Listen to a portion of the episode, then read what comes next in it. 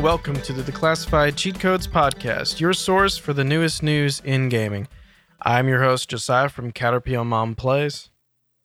And I'm your other host, Hillhouse from Good Games and Good Vibes. and we're back with a full week of news recap that Yeah. y'all have been waiting for. And um, Good stuff.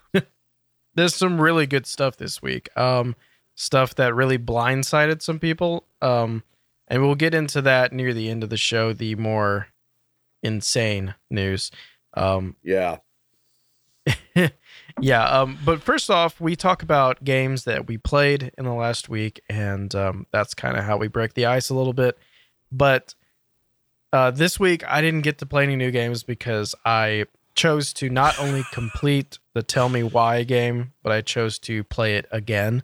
So I right played on. the game twice basically because there was an achievement for basically there's an achievement that you can't get from playing it once if you played it like a sensible human um there's an achievement that requires you to basically be a complete asshole to every single person that you could come in contact with and um it kind of unlocks you know a different ending to the game because you're such a such a piece of shit Oh, so wow. um basically it, I, i'm gonna say that unlike other games that i've done this with where you just for fun go through the game and make choices because you're like hey i wonder what they would have said if i said this really shitty thing because i didn't say it the first playthrough this game is very painful um in like the third episode when you've already been a complete unforgivable asshole for two whole episodes. You're in the third one saying shit that is like ridiculously uncalled for, uh, ridiculously out of line. and it's just so painful because this game, let me say from the first playthrough, was very emotional and it got me uh, in ways that I didn't expect. Um, other Don't Nod games, they kind of get you with the characters. And I don't want to spoil too much, but the emotional weight of this uh, game is not, at least with me, was not a character. Um, and it lied within an idea. And it didn't hit me till like the last minute or two. And I, I was really blown away by the fact that um, they kind of changed up the game and they didn't put all the emotional weight on a certain character or the relationship between certain characters.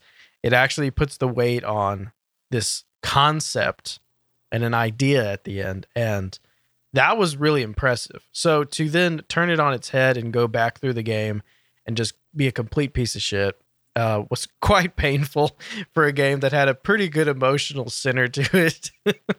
um, luckily, you can skip cutscenes your second playthrough.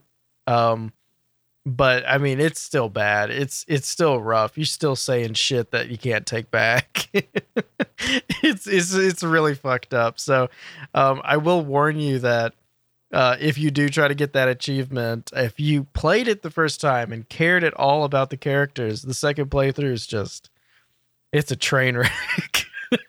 I bet. But no, it's a really good game. I really enjoyed it. It has a if you don't already know about the game, it's made by Don't Nod. It's the same makers who made Life is Strange. I talked about it last week. It's being published by Xbox Game Studios, so it is um, in Game Pass right now on launch, which is really cool. And I was right. All three episodes are released at launch. You don't have to wait for more episodes to come out. You can just do the whole game in one sitting, which is really cool. Um, Right on. so that's really cool. All that uh, being put into it. The thing that scratched my head though was the game is worth fifteen hundred gamer score, and I don't quite know why. It's a very short game. Um, story based games like this usually are only a thousand gamer score. Um, when you see a game get over a thousand, it's usually a game with like DLC that is like added content. So like I'm thinking of like Overwatch or Paladins or something that is constantly adding achievements. Um, Yeah. This game randomly released with I guess 500 gamer score per, per episode. It's really weird. It's probably the fastest way you could get 1500 gamer score because I mean if I decided to play it from front to back twice to get the complete achievements to the game, I could have done it in a day. It's not that crazy. Um, it would have been quite a long playthrough, but you still would have been achievable. So uh, I was really surprised that its gamer score was that high. I don't know what's up with that, but um, Huh. I'm not That is complaining. weird. It- yeah, it's really weird. If you go like to your achievements of the Xbox app or something and just start scrolling down games and like see what their complete gamer score is, you'll notice that this is the only game that's over like a thousand that's under like 30 hours of gameplay. and um it, it, it's really weird. So that being said, it, it is really worth a playthrough. It's a really cool game. And um I felt like when we talked about it last week, I hammered in the fact that the uh, protagonist, one of the playable characters, is uh, transgender, and it. I probably made that seem like way too big of a factor of this game. Um, frankly, there's points in the game where you forget about it because it's not the central point of the game. Uh, there's whole episodes that are dealing with like really messed up shit that has nothing to do with um, that aspect of the character. And um, Well, I that- didn't think that you had like pointed that out uh, just to you know. Um, I don't think that you harped on that subject or that that uh, part Mhm. of the game. What I think that you did is you just pointed out the fact that this is this is something that was that was new in in video games. This is something that hasn't Right. been tackled before. You know, and that's part of the that's part of what I think we came up with at the end of it all is that it we you know that it hopefully started a good conversation you know that a video game actually had something in it because regard we talked about that too about politics and and agendas etc you know we unfortunately no matter what you do if you don't have a little bit of an agenda or something in the video game you're not going to have that story. You know what i mean? It's not going to be it's not going to feel real. And that's what you want when Right. you get into this is you want to feel uh uh, you want to feel like you're part of the story. You want to feel like you can relate. So, um, yeah, I think that's the point that you were trying to make. That's how it came across to me. So, yeah, don't feel like you were harping on that issue at all. Yeah. Um I I guess it was just internal then because um personally when I was talking about it last week I only played the first episode and the first episode that is a very central point of that episode but in episode 2 and 3 it doesn't feel as um center of the story as it was in the first episode because it starts delving into other issues that it also had a disclaimer at the beginning because when you boot up the game the uh, game before it even tells you you know don't turn off your xbox during this symbol because it's saving before even that uh, screen it says this game was um, developed with consultation of um, Yeah. professional tr- professionals on transgender issues, um, um, mental health issues, and um, uh, suicidal issues. So it has a disclaimer for all three of those things, and all three of those things are very prominent in the game. Um, so I guess what I was thinking was that the the headlines of the story of this game when it was first coming out and was talked about were all focused on the transgender part when it does really dive into those other two issues uh really uh big. And um th- that's not to be glossed over. And the game doesn't act like the transgender part is like more important than uh mental illness or um or suicidal thoughts. It doesn't act like that. So that's just the way the media took it because it happens to be the first game with a protagonist that's openly transgender um, Yeah. but the game within itself is aware of the fact that these issues are all equal big issues, you know. And I guess it was my mistake for basically. I guess I feel guilty for like spinning the story the same way the news outlets had done. And after playing Oh, the whole thing, I realized that it really is just one of the many issues of the game that they Yes. gloss over. You get what I'm saying? And Yeah. That's all I'm going to say about it. I feel like I've made peace with that. but um, it's it's a good game. It's a really good game. Very well yeah, done. everything I've read about it is amazing. I mean, Yeah. you know, uh, people that love uh, uh, those type of story based games, you know, absolutely love it. So Yeah. yeah, Yeah, and there's there's fun there's fun little achievements that you can get from just screwing around. Like you don't have to play it like you're trying to because I feel like some people play these games like they're trying to make a movie. And I always enjoy the fact Yeah. that you can have an open camera where you can like make your own cinematography because that's like really nerdy. Uh, but if you wanted to f around, you can in the game. Like there's things where you can try to annoy people by doing the same action like 20 times, and then there's like an achievement for it where people are like, "Are you going to ever stop doing that?" So like there are ways that you could kind of screw around with the game, and it's kind of funny. Um, it's aware that it is a game at the end of the day, but it also can be treated like a cinematic, you know, story. So that it's really cool and it's really well made and um I'm just glad that they that they don't they haven't put their standards back down to before the storm, which was probably the worst yeah, game that Don't Nod has made. But that they have a really high standard for the rest of their games, and I really like this one. And what is interesting is they have another game coming out in December. I forget what it's called, but uh, when I was looking into the company, I was like, they have another game coming out in like three months. So um, I'll be talking about their next game probably in three months. So, but did you play anything this week? I did not, dude. Same old, same old games that I always play, Overwatch, etc. I really didn't. Uh, I didn't really uh, anticipate playing anything new. There is a couple of games that I re-downloaded actually, but uh, uh, Diablo three was one of them, and one game that I am going to be playing here shortly uh, is um, Heroes of the Storm. I was watching uh, a streamer play though that particular game, and I was I was impressed with it. It looked like a lot of fun. It's a five player team based game, and uh, it, it looks like a little bit like StarCraft from above, but a little more detailed and um, uh, yeah, yeah. So it looks like uh, looks like some fun stuff. I did a training one, uh, getting some AIs and checked that out. So yeah, I'm going to be uh, definitely getting into some regular gameplay and see how that goes against other players. Sounds good. Um, Yep, yep. and um, speaking of which, I do need to get back into Overwatch before that event ends. There's a short event until September 28th, which is the um, Tracer Comic Challenge, which is pretty cool because they haven't had a Overwatch Dark Horse comic in a while, and uh, to see that they finally did another one is kind of relieving because of how little content Overwatch has been doing as of recently. Um, Yeah. they were doing comics and then they basically said that they were getting too expensive so they started doing those stories on their website where you had to read a story and they weren't really comics but they actually went out and made a uh, tracer comic. And i don't think it's just a one issue. I think it's a short limited series. I think it may be three to six issues. So that's even crazier.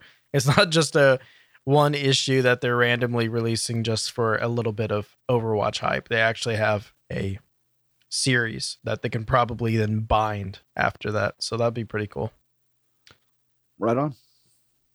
And I guess we can go on to the news. Um, I do know that Warzone is probably in its last week. There's like, I think as of today, there might be four more days of the current battle pass. Um, so season six, I guess, is starting later this week. Shortly after this episode airs, um, season six will probably be live. So I'll be looking forward to that, you know. But uh, I guess we can get on to the quick news. Let's go.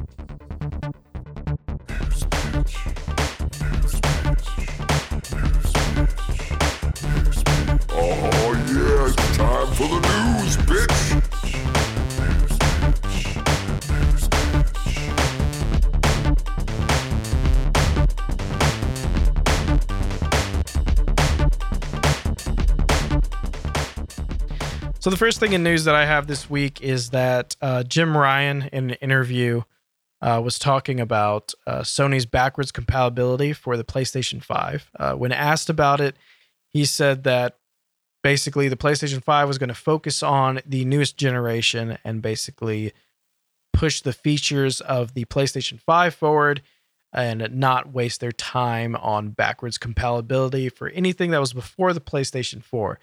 Basically saying that the PlayStation 4 has, you know, hundreds of thousands of players and that he doesn't want to blindside those people.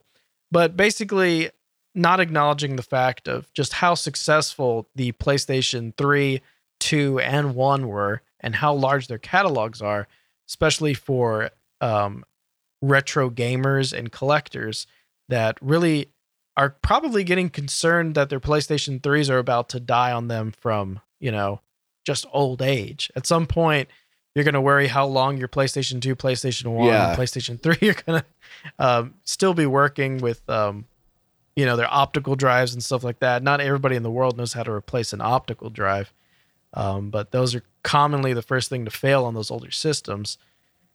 And um, basically, what's kind of uh, discouraging about this is that it seems that Sony is basing their opinion of like the consumer on their classic catalog on how well the PlayStation Classic did. And the PlayStation Classic, needless to say, was like a disaster. And it was immediately on sale, like weeks after it Oh, yeah. um, was launched. Um, within a couple of months, it came down to $25. And um, it's just, it's just that if they saw the success of the PlayStation Classic or lack of success, um, and thought that people didn't want to play, you know, PlayStation One games, um, then yeah, obviously that is a misconception because obviously the consumer just saw a product that was shit, and they didn't Yeah. want to consume that. um, but I, I, I just don't understand why Sony doesn't see that nostalgia is such a huge factor in like the Western audience that they're trying to, you know, still dominate. I mean, with, the thing is, Xbox allows not, it doesn't allow you to just pop in an Yeah. Xbox OG game. So, like, eh, they're not perfect, but they are slowly adding more and more of those Yes, games to their digital catalog to actually play Yep. On your Xbox. Um, currently, PlayStation's only version of that is streaming the games through PlayStation Now. And now that is really funny because if you can stream these games through PlayStation Now, that means there's a hard drive where they are sitting and they're either emulating a PlayStation 1 through 3 or they are actually installed on something that is basically like a PlayStation 3. So wherever you're streaming those PlayStation Now games from is on a system that can play it. So I don't understand why if they have an emulator one place, they can't just allow it to be installed on the PlayStation 5. And I understand that they want you to sign up for PlayStation Now and all that. But Xbox is really pushing so that you can just locally play these games with their emulators for the 360 and the OG Xbox. But um, Sony doesn't seem to understand that their catalog is extensively broader and more successful than Xbox. And if they're just going to let all of those classic games simmer and like just rot in their back catalog, I, I don't understand that. Um, if they think that they can get more money off of those games by re-releasing them in the future or remaking them like MediEvil or something like that, um, they just don't have the time. There's no way that they have the time to remake or remaster every single game in their old catalog. It's a lot easier to just make an emulator and then see which games have bugs and then just adapt those few games that don't run on the emulator well, you know? And I don't know. I just think that Sony needs to understand that classic gaming is really important to the consumers right now and that eventually people won't be able to play these games if they don't keep allowing people exactly. to play them. And um, it's just it's kind of a it, it's it's just running into the lost media thing where I feel like we talk about lost media and like old television shows that if it was owned by a television station that is now bankrupt and if no one ever recorded on a VHS it like doesn't exist anywhere anymore now.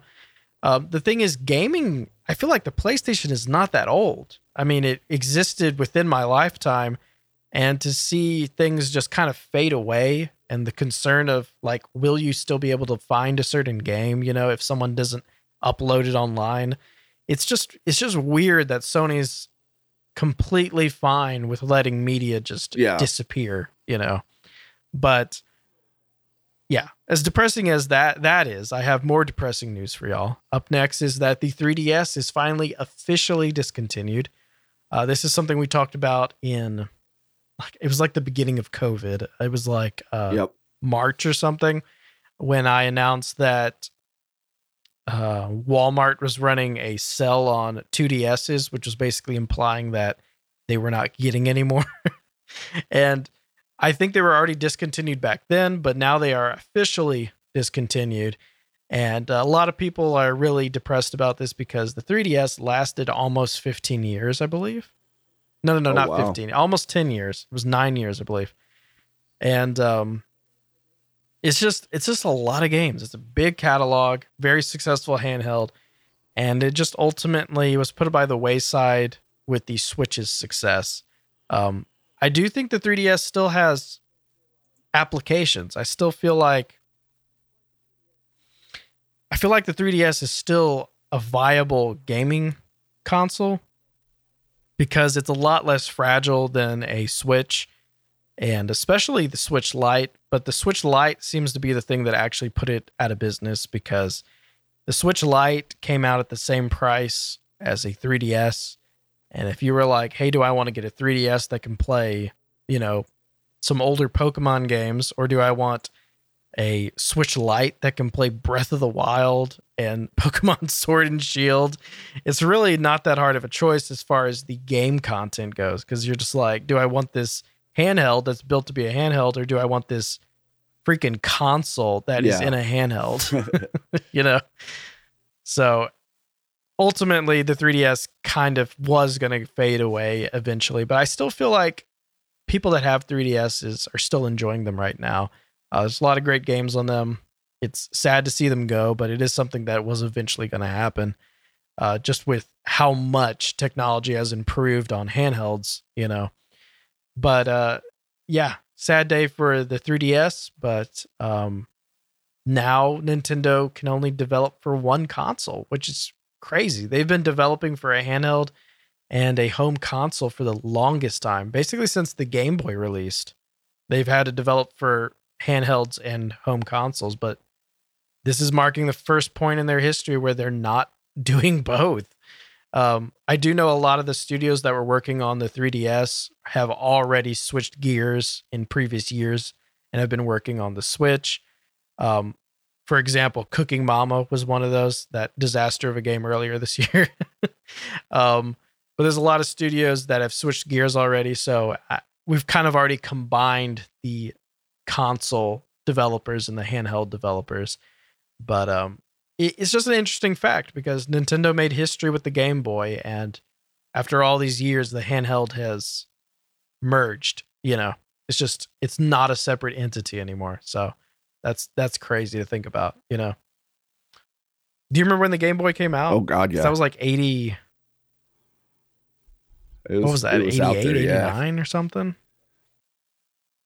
it's a long time ago um but yeah it's, it's just crazy to see that nintendo's finally finally a one console company so that that's just crazy to think about because i guess maybe they can now focus on more special consoles and stuff like they're releasing that um game and watch later the uh, one with the mario anniversary game and watch. Like maybe they can focus on more like retro hardware now that they're not making the 3ds so that'd be cool if we get more like retro stuff to go alongside their you know mainline switch that's doing you know brand spanking new stuff. Maybe they can release more like little gimmicky pieces of hardware like the game and watch so that'd be cool um next thing in news that i have is that did you see this story i'm sorry I'm already laughing. Did you see the headlines that says Marvel's Yeah. Avengers uh, literally patches crazy, 1,000 bugs? That is so crazy. So I don't know who who greenlighted this, but Square Enix released a patch note um, very proudly for Marvel's Avengers, which re- which lists every single bug that they patched, and it is literally a thousand. And I think they're proud of it, which is um, crazy. If you go through the patch notes, it is literally like um, ten pages of patch notes, and it's it's crazy stuff. If you read it, you're just like, how was this game even running? but it's a thousand bugs were patched, and uh, it just makes you wonder. Number one, was this game not ready to launch? Um, which is probably true. Uh, makes you wonder if maybe the game wasn't meant to be multiplayer originally, and they just threw in the games as a service thing to like, uh, you know, justify the fact that they were using the Avengers IP or something. I don't know. Uh, whatever it is, um, Square Enix doesn't didn't seem like they were ready for launch because within a month they patched a thousand bugs in one patch. That's So- crazy. Um, yeah, there, there's some funny headlines about that. Everyone's saying the word literally because it is literally over a thousand bugs. I, I just don't understand that because I'm used to reading patch notes for games where if it's over it's if it's over like 10 things that they patched, you're like, whoa, this was like almost game breaking. Like they must have really needed to do this patch, you know. But uh, when you see a when you see a thousand, you know, you hope to never see that again because I've I've never seen that ever. That is that is the largest patch notes I've ever seen for a game, and it's fun to go read through it. Just you know what it reminds me of? Almost a year ago, I think it was like two months from now in a year. Um, it was uh the 2K, what was it, 2K19, the wrestling game that had like a ridiculous amount of patches. But even that wasn't a thousand. And that was the game that was like glitching people's bodies through the game and stuff. Yes. You remember that? yeah, okay. that was probably the previous biggest uh, Yeah, bug yeah. fest that I've seen. But that was like known for its bugs. People are just laughing uncontrollably at the bugs of that game. Um, I hadn't heard people talk about bugs of Marvelous Avengers, but I hadn't played it yet either. Um, but apparently, Square Enix knew that there was a thousand bugs, but um, I don't think even those thousand bugs were as bad as whatever 2K19 had last year. It's probably it a was lot of really minor um, minor things, man. but yeah, you know, and then easy fixes, obviously. If you're gonna fix a thousand bugs, Right, but I feel like you Right, but if there was a bunch of little minor things that nobody knew about, why would you even why would you even post it? Like it's almost like they got pr- they were proud that they got to a thousand. And I don't understand why you would ever be proud of that. But it's like they wanted to get to a thousand. Maybe they wanted to make headlines, but they don't need pu- publicity for this game, especially bad publicity, because it was already like number one uh, seller for one week, and I think it's still in the top three, which is crazy for a game that doesn't even give you the whole game. Um, but yeah, it's it's still doing good, and I'm very surprised that it's doing good. I guess that's the strength of the Avengers IP. Um, but it's a it's that sixty to eighty dollar game, depending on what package you get. That also will later have, uh, I guess, DLC battle passes and all that jazz. You know, it's a game as a service game. They've said that and uh, it's scary. um, last piece of news that I have is that the Nvidia 380, um, which was making all the rounds of news a couple of weeks ago when they announced it, people were just going insane about how cheap it was, how well its performance was. This was the thing that everybody was, you know, memeing about, like all what boys are actually thinking about in bed, type things. um, so when the pre-orders went up, it went from notify to sold out within a second, and there was like thousands and thousands of people that said that they never even saw that it was for sale. They, that that's how quick all of the pre-orders sold out of it, you know, and that's just insane because we're talking about a graphics card, and um, I feel like we're in a new age of gaming where graphics cards are like more exciting than consoles, you know?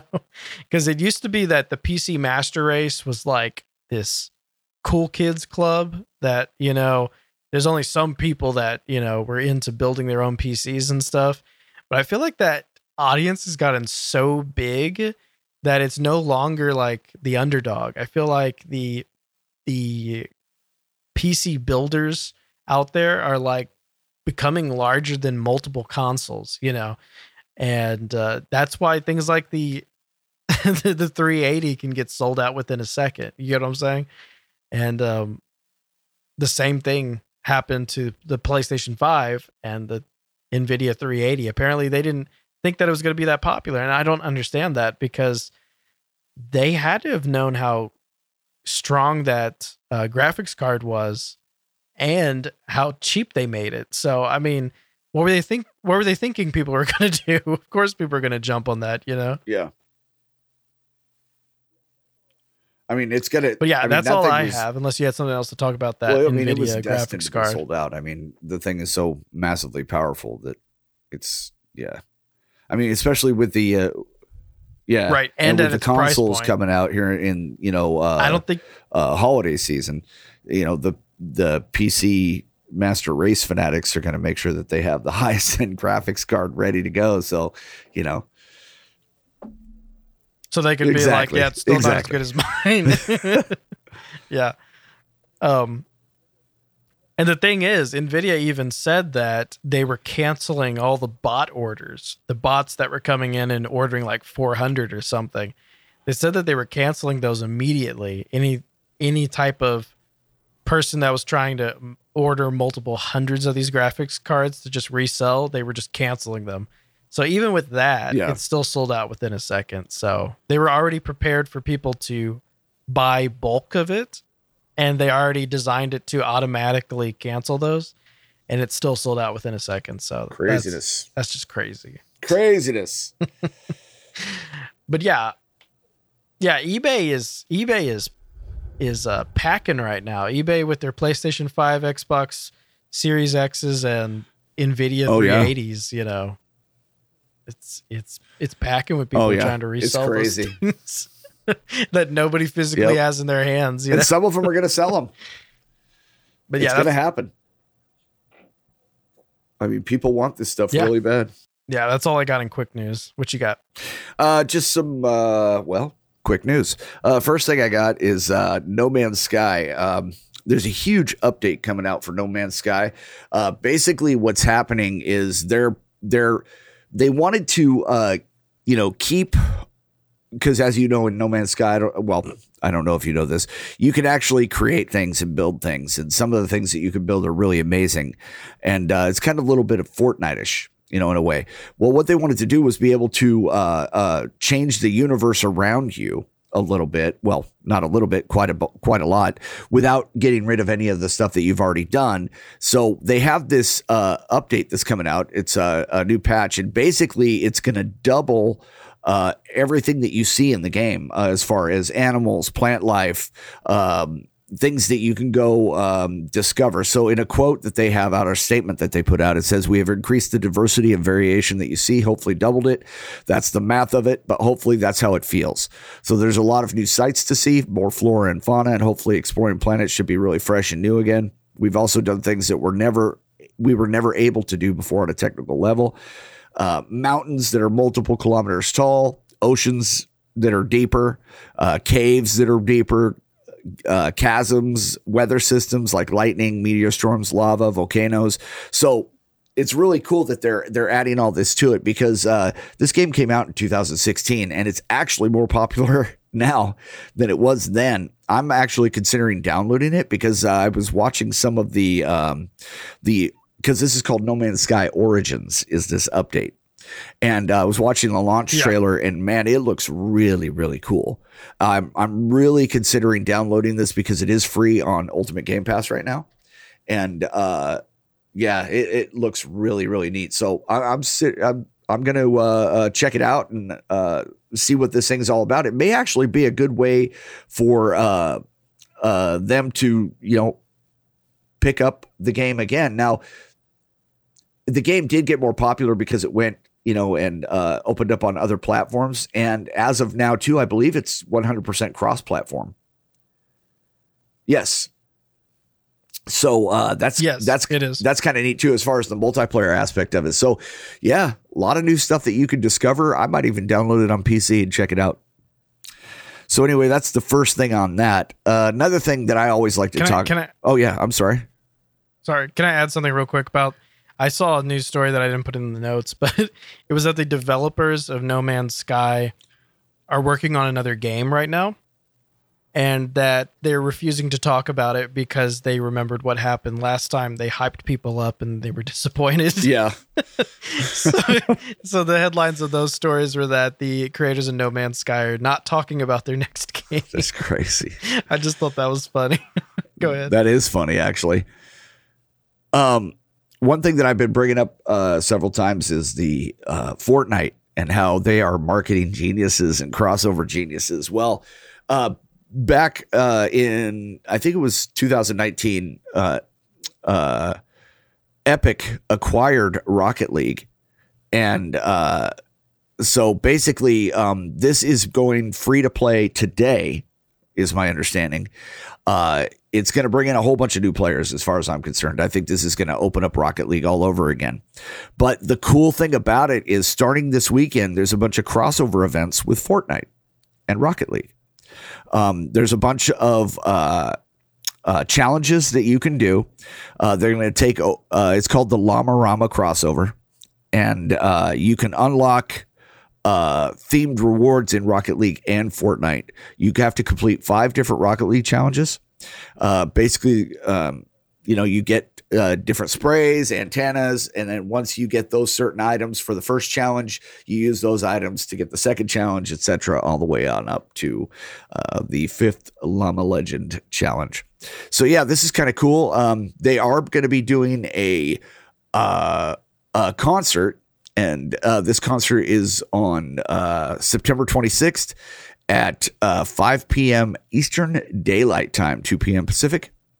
And uh, this is going to be beginning uh, the Llama Rama, Llama Rama crossover, which, like I said, starts this weekend. Uh, musician DJ Slushii is going to be he's he's uh, they said quote here in this story that I'm reading a Rocket League fan favorite. Uh, but anyway, he's going to be putting on a uh, in-game concert, and uh, it's part of the Fortnite Present Spotlight series. And yeah, so this should be kind of cool. Um, once again, Fortnite is picking up the uh, baton and running with it. Uh, this game is just absolutely amazing with some of the stuff they're doing. I mean, I do not see this game dying anytime soon just because of all the uh, cross merchandising and um crossover events that these guys do with all these other companies. So this is just another thing that is just neat as hell. Uh, so if you want to get those uh, those in-game items for both Rocket League and Fortnite, uh, take part in the uh, in the um, crossover events. Everything is going to be free to play, like I said, this weekend, starting on the 26th. And uh, check out that concert from DJ Slushii, another free concert from the Rocket League series or the uh, Fortnite series. So, yeah. Uh, yeah, I did watch one of their concerts. yeah, which one? Um, it was the first one. Uh, Dominic Fike, I think was his name. oh, yeah, yeah, and yeah. I thought it was uh I thought it was pretty impressive of the fact that it was in a studio yes. that they uh that you were talking about that one week of that they actually built. They built the So studio for the as- concert series. Yes. Yeah, so it was pretty cool. I liked the light show that was with it. I liked how it incorporated the things around you. Um, I wasn't too much of a fan of the fact that um, they make the performer talk to this AI thing. That was pretty corny and it got old pretty quick. um, but the actual performance and the light show was actually pretty cool, uh, especially if you uh, wanted to take a break from gaming and you wanted to like walk around the house and do other stuff while the TV's on Yeah. um just it's just a concert and uh it was pretty cool and uh i enjoyed it and i thought it was a pretty good show. Um i've seen that they have they've already had like three others and they had like a bts music video debut or something. Like they're suddenly really going hard this week. I think it was like three this week instead of once a week. So yeah i saw i just saw that one that you're talking about right now. Just i just saw the advertisement for it like yesterday. So um yeah, they're spitting them out like crazy. Yeah, yeah, they are, and uh, it, it, like I said, it's a genius move on their part. I mean, it just gets them more and more publicity, and it also, you know, it's a win-win for everybody. So, yeah, it's kind of neat, kind of neat. Uh, another one of my favorite subjects, dude, is what hackers and cheaters. I didn't even let you answer that. Hackers and cheaters with Hill House. Awesome. Anyway, there was a uh, reports of a uh, massive, massive Call of Duty hack. Um, and so uh, Activision came out. They were saying as many as 500,000 accounts have been compromised. Um, well, Activision came out uh, um, two days ago and said that reports suggesting the Activision Call of Duty accounts have been compromised are not accurate. Um, that they investigate all privacy concerns. As always, they recommend you take precautions uh, to protect your accounts as well as any other online accounts at all times. Blah blah blah blah blah. Um, they said that you're going to receive emails if there's any kind of major changes made to your Call of Duty account. And if you did not make the changes, you need to follow the steps, just like any other company does. Um, so they released that statement that said that uh, uh, the compromised accounts, the um, uh, uh reports suggesting that were definitely 100% uh, not accurate. Um, but here's the thing a lot of people are saying, and and this doesn't end this story, is that a lot of people are saying, well, yes, there was a hack, but it was on a much smaller scale, and that it's worth noting in the tweet that the Activision uh, from Activision's statement is that they didn't say that no breach happened. They said that the reports of the breach were not accurate. So a lot of people are saying that okay, it mm-hmm. did happen.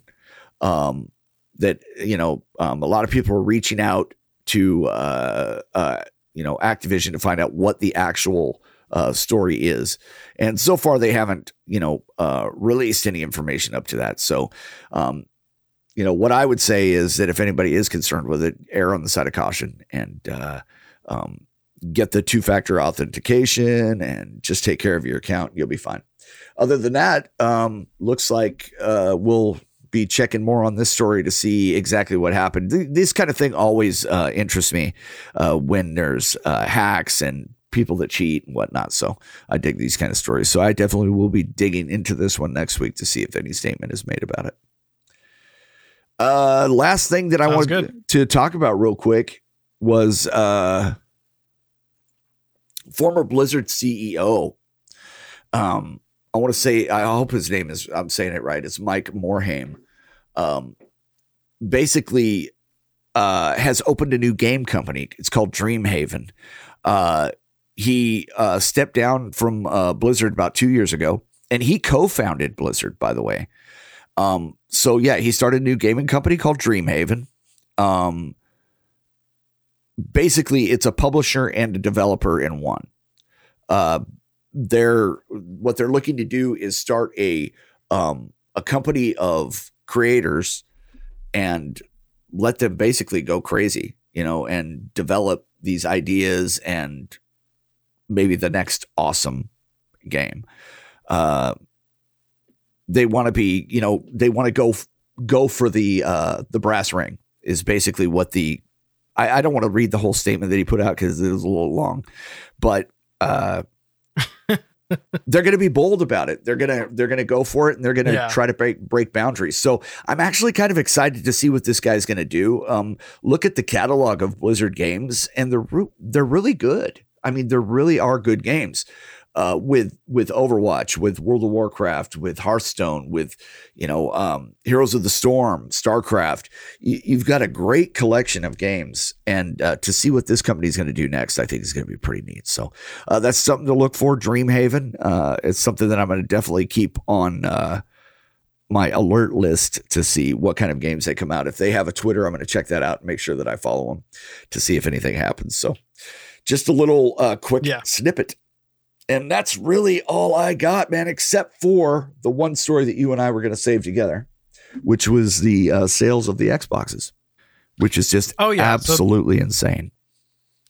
Th- this one's really funny. So the um with the pre-orders for the uh, Series S and S- Series S, I assume being out, um it looks as though the uh, Xbox One X Mm-hmm. uh, went up 747% of sales on Amazon. So that means that the One X was not selling probably, you know, less than 10 copies 10 copies a week. and then suddenly a bunch of people probably accidentally bought it thinking that they were getting the Series X, uh, especially and some that's the- parents that yeah. Probably don't know the difference. Yeah. Well, the names are so close to each other. That's one of the things that they're saying that people are saying is that the names are so close to each other that people probably weren't paying attention. So yeah, it unfortunately it is on them because they didn't read a simple word like 1X versus Series X. However, I can totally understand how you could make a mistake like that. I can completely understand it. I think the fault is the fact that the Xbox One should have never been called the Xbox One. I think it's all due to that. That is the most confusing thing. So, you know, you tell your parents you want an Xbox Series X, and they go on the store and they're like, um, "How many do you want?" And you say one, and they see Xbox One X, and they're like, "Oh, there's the X, and I just want one of them." Oh, Jesus. so I don't know. To think that the, thing is, the Xbox One is just such a bad title. It's not the, the first console that they made. Uh, the only thing it refers to is that it was supposed to be, you know, where all your entertainment came from. But they could have called it something like the Xbox, you know, Omni or the Omnibox or something. It could have been something like that to refer to everything being in it. They didn't have to call it the one, which just confuses everyone. Uh, because then there's all the jokes about the Series X could have been called the Xbox One X2, you know, um, or the Xbox 2X. Well, one of the one of the cool conspiracy theories about it is that people think that it was well planned out. There's some folks that think that Microsoft planned this out with the naming of it because, they were like, get you know what? all their There's going to be mistakes, and people are going to buy the One X and the One S because it's a Series X and Series S.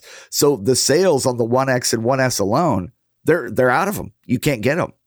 And so basically that's I it just looks really well planned to me where the names are so similar that they knew mistakes would be made.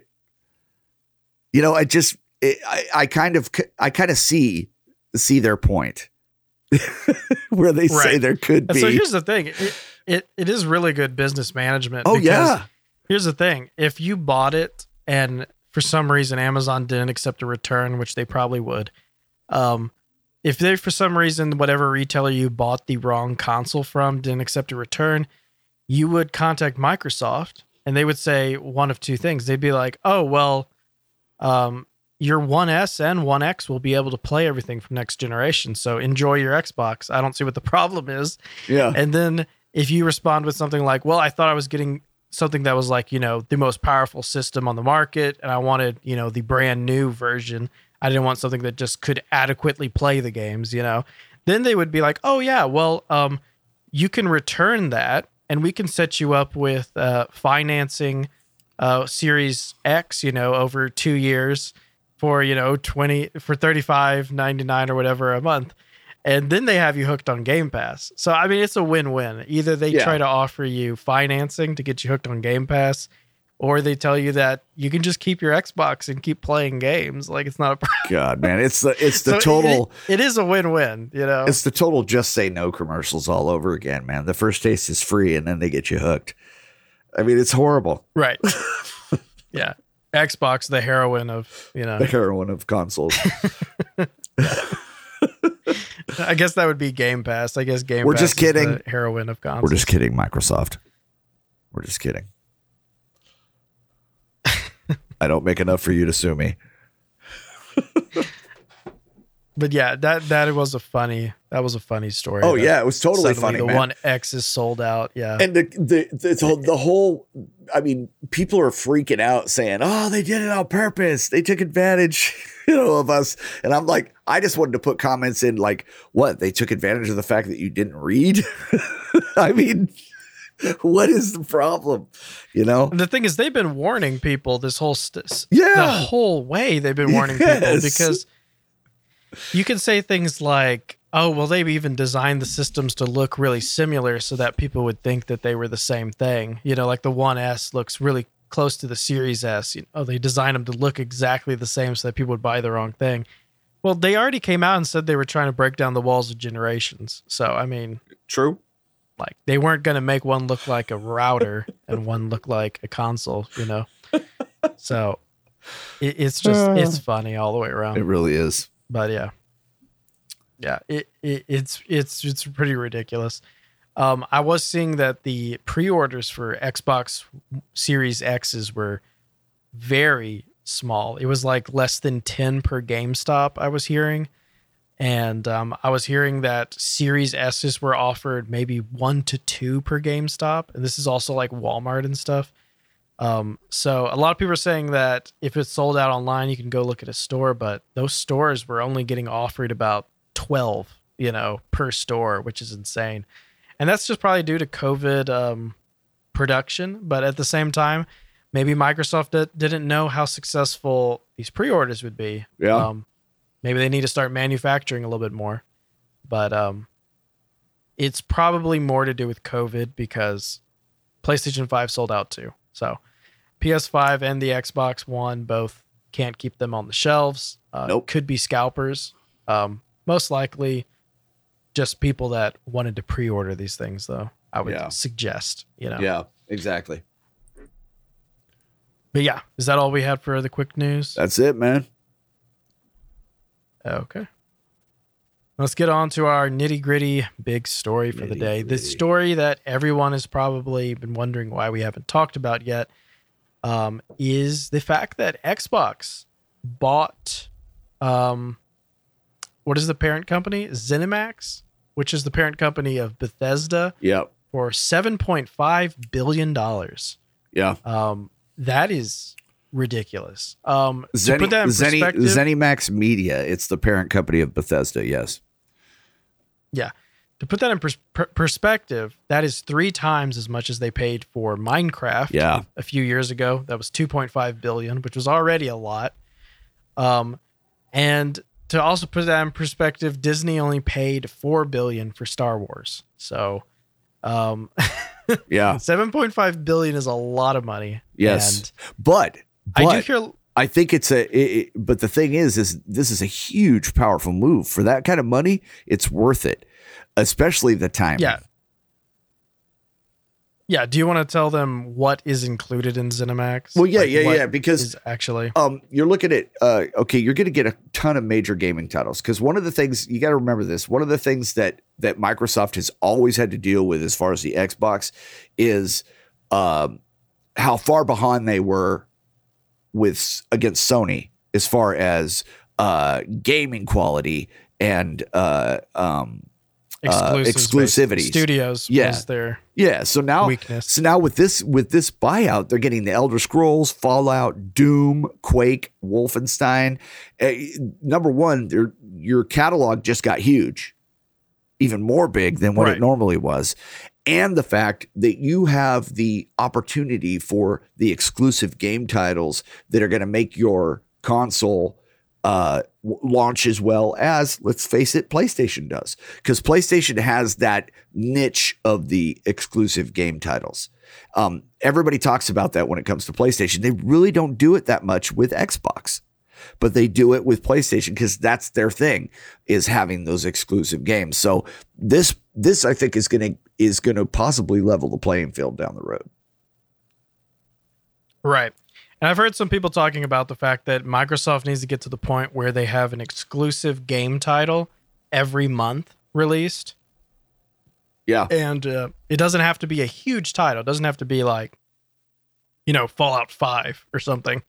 It Yeah. can be smaller stuff like Grounded. Yeah. Um, it can be quicker games, but as long as they have an exclusive first party game every month, yeah. that justifies Game Pass. And that's a really good point. I forget who I heard that said that. I really should give them credit. If I remember, I'll credit it next episode. Now Sony Sony Um, hasn't said anything about this yet. And one of the interesting things to note is that, you know, because that is what we just said that for years uh uh people have complained about exclusive games and the fact that Microsoft didn't own hardly any studios. But this last year Right. they they passed Sony with 15 studios to Sony's 14. Now they have 23 game studios. 23 game studios and Sony's got 14. So it just shows you that yes, they are making that move to to be competitive with them. Right. Um so yeah, let's talk let's try to break this down a little bit. Let me list off the studios that they acquired by acquiring ZeniMax for that ridiculous amount of money. Uh the main one that they got was Bethesda, Mhm. and that's what a lot of people are saying as the headline is that they got Bethesda, but there are other companies that are underneath. Uh, Bethesda includes Elder Scrolls, uh, Fallout, um, Skyrim, you know, um, something to point out is that Fallout has uh, Android games with uh, Fallout Shelter, and Skyrim has VR versions on the PlayStation VR. So there's a lot of cross platforms going here. They also have the Elder Scrolls Online, which you mentioned earlier. Um, and then other studios that they have are ID Software, which I always forget about ID Software being separate from Bethesda. ID makes Doom and Wolfenstein uh, 3D. Uh, the main Wolfenstein games, I believe, are made by Machine Games. Yes, they also acquired Machine Games, which has the Wolfenstein games. And let me see what else. Arcane Studios, which made the Dishonored games and also Prey. And now those Dishonored games are really good. I really Yes. like Dishonored. I was pretty impressed by those games. and those those two companies, Dishonored and Prey, by the way, uh, this is in the same subject. Those two companies are actually hiring right now for an unnamed project. So it just goes to show you that Microsoft is on the move. But keep going, buddy. Keep going. Yeah. they also acquired uh, Tango GameWorks, which made The Evil Within, Yep. The Evil Within 2, The Assignment, The Consequence, The Executioner. Uh, that's also a pretty good game studio. Evil Within's a great game series. Um, they also acquired Alpha Dog and Roundhouse Studios, which Oh, wow. um, on their website they don't list games that they're known for, but I do believe Roundhouse is the newest. Roundhouse is something that opened just last year. Yeah. Um, so yeah, this is a lot of studios. That's what's A lot of stuff crazy is they just opened last year and Microsoft must have seen something in them. That's why I said, "Oh wow," because I mean, Right. a brand new company and you get bought out by Microsoft. That's a pretty big deal. Yeah, there is something to point out. The fact that Arcane Studios and Tango Gameworks have not made a game in a couple of years, meaning they probably have something that's about to come out. Uh huh. Um, so yeah, things to take into account. So let's talk a little bit about the fact of the biggest arguments, and this is the main this is the main thing that I wanted to talk about. Um so the current situation the current big question that was in all the comment feeds I saw on Facebook, on YouTube, on Twitter was people saying um opinions on whether or not the games would be exclusive and how that was going to work. And Microsoft's reaction to that big question was that the upcoming games Deathloop and Ghostwire Tokyo, which already had like PlayStation exclusivity, they said that they were going to keep honoring that, that they were not changing anything about that. Now this sounds very familiar to how they reacted to them buying Minecraft when everyone said, "Oh, are they going to take Minecraft off of PlayStation?" And they said no, they were just going to keep letting people play Minecraft on PlayStation. To take that one step further, um, Microsoft allowed um, Minecraft to make a VR Minecraft for PlayStation within the lifespan of them being owned by Mine by Microsoft. So, I mean, Microsoft has not closed their door to developing for other consoles. I think they just I just think other develop other companies don't want that to be the case, you know. Um, Yeah. Xbox is under this impression that as long as they're producing um, software and if people want to buy it, they'll give it to them. Same Yeah. thing with Cuphead. The fact that Cuphead has gone to all consoles now. Yes. Um, it was exclusive for a little while, but they went ahead and allowed that company to see success on other consoles, which is really cool. Um, but when asked about the exclusiveness of Bethesda games in the future, um, they responded with the fact that it would be case by case for each game, and that really makes sense because But- there are games like if they made Fallout Five, um, and it was just like a really expensive game. Um, it makes no sense to not put that on every console to try to get the money back for what you invested in it. But if you are making a game that's smaller, like let's say like Obsidian's Grounded, you can keep that exclusive. That's fine, um, at least for like a year or something, and then throw it on the Switch and PlayStation. That's what I really see happening with this. yeah. I see a lot of Bethesda games probably being timed exclusives. Well, but that's not the big benefit it also for said though, Xbox owners. but it also said that Bethesda games would be available on Game Pass the same day that they're released on computers and Xbox consoles. Right. That's what I was about to say. Was Oh, I'm that sorry. that's not the biggest no, you're good. The biggest benefit to Xbox owners is the fact that even if there's a time exclusiveness and you're like, oh well, I have an Xbox so I can play this game, that's not the biggest benefit. Yeah. It's going to be the fact that it's in Game Pass. Yeah. So let's say there's not a timed exclusive.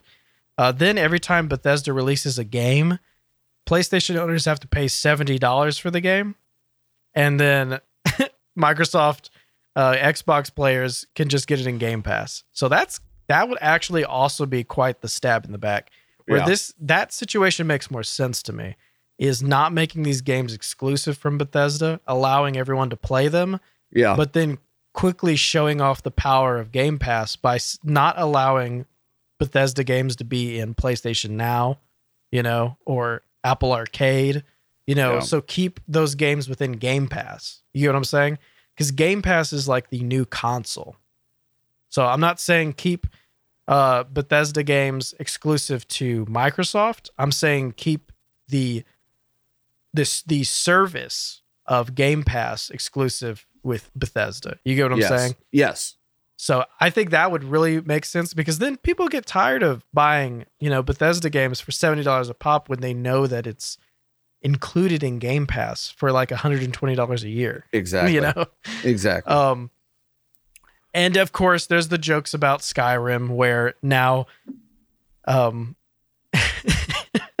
there's the jokes about how Skyrim keeps getting re-released on different platforms, so they keep making you buy it. But now that it's going to be in Game Pass, uh, Skyrim will make you buy it every month for ten dollars. Uh, that's too funny. so that that's that's probably the greatest joke I've seen of this. of them them acquiring Bethesda is the Skyrim references to how many times you have to pay for Skyrim. Crazy. Um, the other interesting thing though is, did you see the things about uh, New Vegas too? No, huh? So, Obsidian actually made New Vegas 2 for Bethesda. So, Bethesda makes the Fallout games, but particularly New Vegas was developed by Obsidian before they had a falling out with uh, Bethesda and then made their own version of Fallout with Outer Worlds.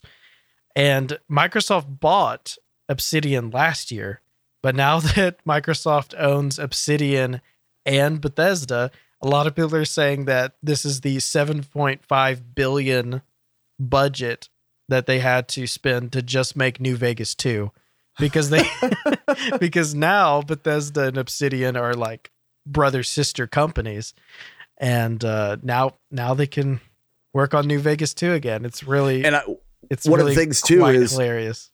Is with the money that they spent on all this okay the money that they spent the 7.5 billion i think that one of the cool things about it because you did you already talk about deathloop and ghostwire Yeah, I did. okay But but they're still honoring that. Yeah. yeah that they're still honoring it well that means that microsoft is essentially making the money on that so Yeah. they're they're going to be making money off of something that Sony is selling as an exclusive. So I think it's just I, I think it's amazing because what I would do if it was me, maybe it's a little spiteful, but I would put that money from Sony towards making new exclusives for Xbox. just it just to me it just sounds hilarious. I, I mean, it's just yeah, it's just Now, what would be the what would be the really shitty thing to do uh, if you were Microsoft is if both if both Deathloop and Ghostwire Tokyo are like super successful on the PlayStation. Yeah. If they're like ridiculously successful, we're talking about like best games of the year or something. Yes. um, if they made these sequels exclusive to Xbox, and the Game Pass. that would be yeah, that would be really that'd be really shitty if they were not. Those Oh, are the only two games they chose to be exclusive. It's totally going to happen. these You th- there's no way these sequels are, are going to go to PlayStation. The only reason that they're honoring it is because it was initially supposed to go supposed to go to them. So I, there's Right. no way they'll let the sequels go to Sony. There's no way. I I I see this, you know, really causing some some issues and some uh, pressure for Sony. I really do. I, I think this is a huge freaking thing, man, for for Microsoft, and it's going to be an amazing thing. And I think this could end up being a great thing for several games that you know. Let's face facts. For several games that ended up being shit that need a comeback, and like Yeah. Fallout, and uh, I, I think this right. That's what I was about to get to. this yeah. could be it. Yeah. Yeah. So let me reiterate really quick before we get into that conversation that the case by case exclusivity Yeah. of the games really probably comes down to the budget of the games Yes. and how much of the return they want to get back. I understand that. But yes, you were touching on the fact that Fallout has not been having a great couple of years. and um, a lot of their games haven't. And this is where we're getting down to the hypocritical, is what I put in the notes, is that there's hypocrites on both sides of this argument. So the PlayStation fans are saying things like, the, the PlayStation fans in comments are saying things like, "Oh well, I guess I'll stop playing um, Bethesda games now that they'll be shit because of Microsoft um, running them." Now that's a hypocritical statement because I'm guarantee you that those same people were saying that Fallout was has shit. been making bad games since Fallout Three yes. or New Vegas, and they've Four. probably said that Since Prey- Fallout 4. Prey was bad. Because everybody yeah, some loved people didn't even like Fallout Four.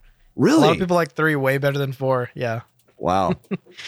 Um, a lot of people probably think that uh, Doom was really bad until the last title. Um, a lot of people were disappointed in Prey. Um, a lot of people think that Wolfenstein Youngblood was one of the worst games ever made. Um, there's a lot of people that are very critical of Bethesda, and Bethesda was actually kind of synonymous with making really buggy games. Uh, those same people, if they were a PlayStation fan, are now saying that they don't want to touch Bethesda because Microsoft is running them, which is really ridiculous. Because on the other side of things, my opinion is that Bethesda just needed better corporate management to not make them release buggy, unfinished games. And there's a lot of people that are agreeing with that. But at the same time, that I'm saying that Bethesda needs better management and stuff, and the fact that I'm excited about suddenly these them gaining these IPs, I'm being a hypocrite myself because I've been blasting Bethesda for a year on this show. And for me to be excited about them getting Bethesda is very hypocritical. And I'm going to acknowledge that because I'm seeing the silver lining of the fact that it's a win from both sides, is what I've been telling people online, is that Bethesda needed new management and Microsoft needed IPs. And they both win with this. Yes. Uh, Microsoft needed more studios. They needed people that it's hard to say people that knew what they were doing because of how much we've bashed Bethesda, but they needed experienced people that were capable of making top tier video games yes. with just better management. You get what I'm saying? Yeah, absolutely. And a title like a title like Fallout needs uh you know, especially with with as long as that game and the fan base that it has, it needs it needs some TLC. It needs it. And Right. it could be that this is what gets it back on the map, you know, and who knows? We'll see what happens. But uh, Microsoft makes a lot of good stuff. A lot of good stuff. And if they've got their hands in it, you know, they're going to be saying, hey, you know, uh, we we want our return back, you know, so let's make sure we got the best of the best making these games. But we'll yeah, see. and that's the thing that's uh, that's the thing that's annoying is if let's say they Microsoft is a, the head of the company and they release Fallout 5 and it is the worst game in the series. People will be like, "Wow, Microsoft really screwed up Fallout." Totally ignoring the fact that, you know, Fallout 76 exists. yeah. Yeah. totally ignoring the fact that Fallout 76 had a paid membership, which I'm hoping Microsoft like cuts that right now. I really hope they Microsoft's not about that of the kind of first thing. things they do. That's ridiculous. And the freaking- only- what is it, twenty dollars a month or something for yeah, Fallout something like that. Yeah, something stupid. something dumb? And there's the only way, the only way that Microsoft could fail on a Fallout 5 is if they had absolutely no maps and one NPC. That's the only way that they could absolutely do worse than Fallout 76. Is if they had Right. no no landscape and one NPC. That's how Right, shit what I'm- Fallout 76 is. I shouldn't say that. I'm a hater on 76. I am. I can't help it. Here's the thing: is this acquiring these titles is such a big deal It is. that um, whatever Microsoft chooses to do with it is a power play. So, oh yeah. um, if they choose to make them all exclusive tomorrow, and like suddenly you can't play Elder Scrolls on anything but uh, PC and Xbox, um, like it's gonna piss people off. But I guarantee you, in two years, people will be playing more Xboxes and on Oh, yeah. PC more than they thought they would. Oh yeah. Uh, in the same sense, if they make half of their titles going forward exclusive, people are going to get pissed off initially, but they will understand that these are Microsoft's exclusives. So essentially, people are going to be pissed off about this if they are 100% all in on PlayStation. Um, I And think you that's have the only those people that fans. would be pissed off. You have those fans, Right. And you, same thing with Xbox. You have ones that are diehard Xbox fans. So yeah, you're going to see that. You're going to see people get pissed Right. about the exclusivity. Yeah, that's why I think the subtle flex might be the best choice. The um, allowing a lot of these games to be on both platforms, Oh, but yeah. just allowing the PlayStation users to spend more money on them. Yep. You know, Yep. seventy dollars a title, and then you know their buddy who has an Xbox, you know, has it in Game Pass. Like after a while, that that shit will taste pretty bad in your mouth. oh yeah. I think Oh, that might yeah. be the I think that might be the subtle thing because I I've I guarantee you it's so funny whenever you go on these message boards and stuff like, PlayStation people like flex so hard on Oh, yeah. cash Oh they yeah. act like people would be saying things like oh man you sure you want the PlayStation 5 because it's going to be $70 a game we heard in something they'd be like man I'd pay $100 a game like yeah and like your girlfriend's going to kick you out yeah. but like I don't know. I've never seen people flex uh, cash as much as PlayStation fanboys. Um, it's, it's it's just so funny. That's what's so funny is if they did make these on both platforms, they would just keep saying that they'd rather spend seventy dollars a game than you know own a a, a crap box or something. You know, Yeah. they would say that shit. I'd rather die than own an Xbox. yeah, you're just like, dude, just like calm down. Like it's just a it's just a console. Like you know, exactly. live your own man. life. Exactly. Yeah. Um. What I, I'm all I'm saying is that it's a power play, no matter how they play it, because in a couple of years, people will accept the uh, the gaming atmosphere that has been affected, and uh, as of right now, uh, the people that are going to be pissed about it are just going to be pissed about it, and uh, I think it's a win for all parties involved. And True. I don't think I don't see Microsoft doing PlayStation users that dirty. I don't think they would allow PlayStation users to not be able to play you know the biggest games that they make. I feel like things like Elder Scrolls that are built for cross platforms and multiplayers, I feel like that's going to maintain cross platform. I think they'll just Yeah. reap the benefits of in-game purchases and that's just going to benefit everything, you know, that has to do with Microsoft. At some point you do have to get your 7.5 billion dollars back. so if they made all the games exclusive to the worst selling uh console, that would not be the best plan. But as far as the larger titles that have like in-game purchases, I understand if they, you know, always maintain those being on all platforms. That makes sense. You know, right on. just because they got to make that money back. I think I think Microsoft. I think we're going to see them making. A, a- this is just huge for them, dude. I I really see big things. I really do, and uh, you know, um, who knows? We may see Sony scrambling to acquire more studios, but how many more studios are out there? I mean, doesn't Microsoft own them all now? Jesus yeah, Christ! it's just there's not many independent studios It's left out. there. You just keep crazy. buying it's crazy, man. You know, it's and and Microsoft is really big on the mobile gaming stuff too. So, I mean, it's like they're everywhere. They are everywhere. They're making the right moves. Very smart moves as far as this is concerned. So, Freaking Sony's gonna go out tomorrow and buy Ubisoft. oh god. Probably. just like turn everything on its head. Then Microsoft's gonna try to buy EA, you know, for like another couple of billion. Like they're gonna just grab up every huge company, you know. That's just crazy. But yeah, those are the big independent ones right now with Bethesda off the playing field. Oh, yeah. uh, Yeah. it's uh, Ubisoft and EA, and uh, Yeah. wonder which one's gonna get grabbed first.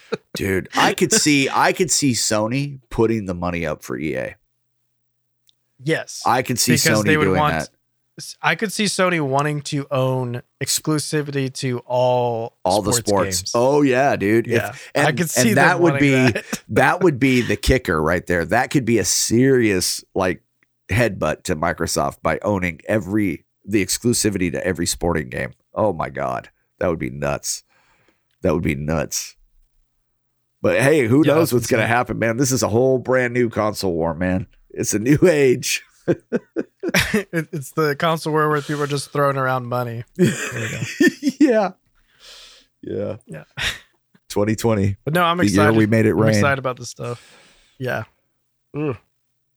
Um, I'm excited about all this stuff, and um, I think that's all I had to say about it. I just Yeah. really wanted to point out the hypocrites of this whole situation because I was just shaking my head constantly reading the uh, the comments of people saying that Microsoft's going to mess up Bethesda, and I just haven't heard anyone compliment Bethesda in years. No. Uh-uh. So I, I think it goes without saying that everyone wins in this. And, Yeah. uh, I really do too. I, I think it's going to be a really good thing all the way around. All the way around. yeah. And someone's very happy with their portion of that 7.5 billion that they received. Oh God, I yeah. mean, they're on vacation. Shit. Hell yeah. Whoever that is. I don't know. Jeez, if I was But- Bethesda, I'd be buying a whole new reputation with that kind of money. That's what's so funny is we had rumors earlier this year about Microsoft buying WB, yeah. and apparently WB asked for way too much. I forget. Maybe I can pull it up real quick. Um, but they also were rumored to the, talking about buying Sega, which also fell through.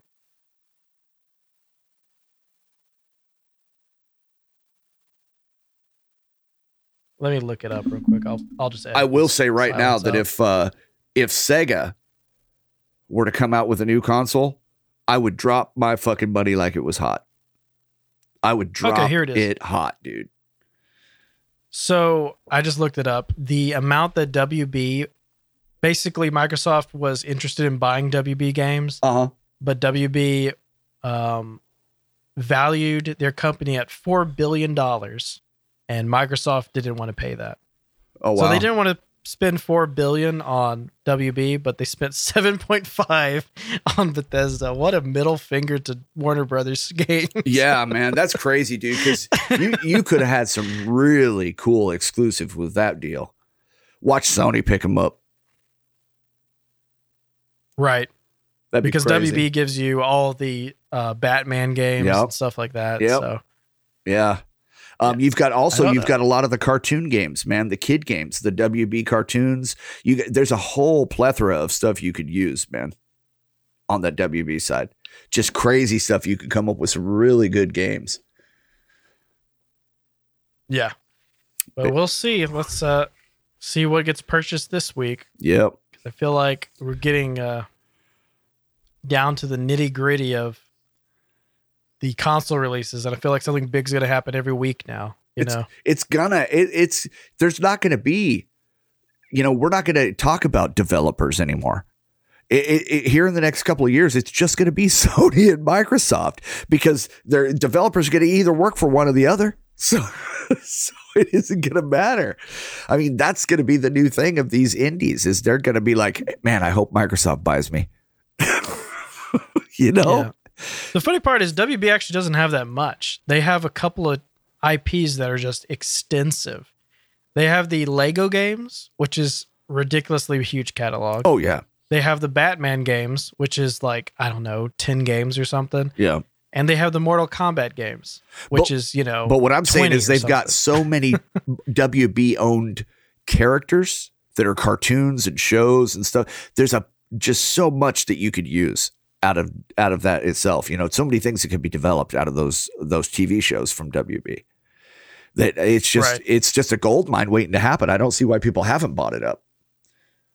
They probably haven't bought them because you're not buying all of WB. There's Yeah. probably some really gray areas on what you can use from WB True. because you're not buying Warner. Warner Broadcasting is probably worth, you know, a trillion dollars. Um, you're just buying their game studios, which I'm not even sure if they would be able to use the Batman games. Um, Oh yeah, good point. they might still be, they might go, the rights for the Batman games may go back to WB. Very so true. They might that four billion might have just been Lego and Mortal Kombat, which is crazy. But um yeah, I, I don't know. I, I don't think that would have been worth it. Um not as much as seven point five. Maybe they were- maybe they were right. Yeah, I mean- worth it. Well, they've been doing that a lot longer than I have. I'm just a armchair quarterback when it comes to business shit. So yeah, they probably knew what they were doing. Yeah, the thing is, ZeniMax is worth a lot more because of just how many studios it has. Even if they had them all working on something that was a different level, Yeah. that just like really pushes up their uh, quantity of games they're working on. So that's True. really good. True. But yeah, I think that's all we got for the show. Unless you got more to say about that, I've been trying to wrap it up a couple times. No, no, I'm good, man. Okay, well, uh, thanks for listening, everyone. Um, a lot of people have been giving me good reactions to the show. I've been hearing a lot of people say that they like our recent episodes. That's probably a subtle hint that we're being a little bit more consistent recently. So, uh, thanks for that. but yeah, um, thanks for all the positive responses to the show, and thanks for listening. And we'll be back next week with more of the newest news in gaming. Yes, And, uh, yes. Yeah. And uh, remember, it's not the newest news in gaming. Unless it's new to us.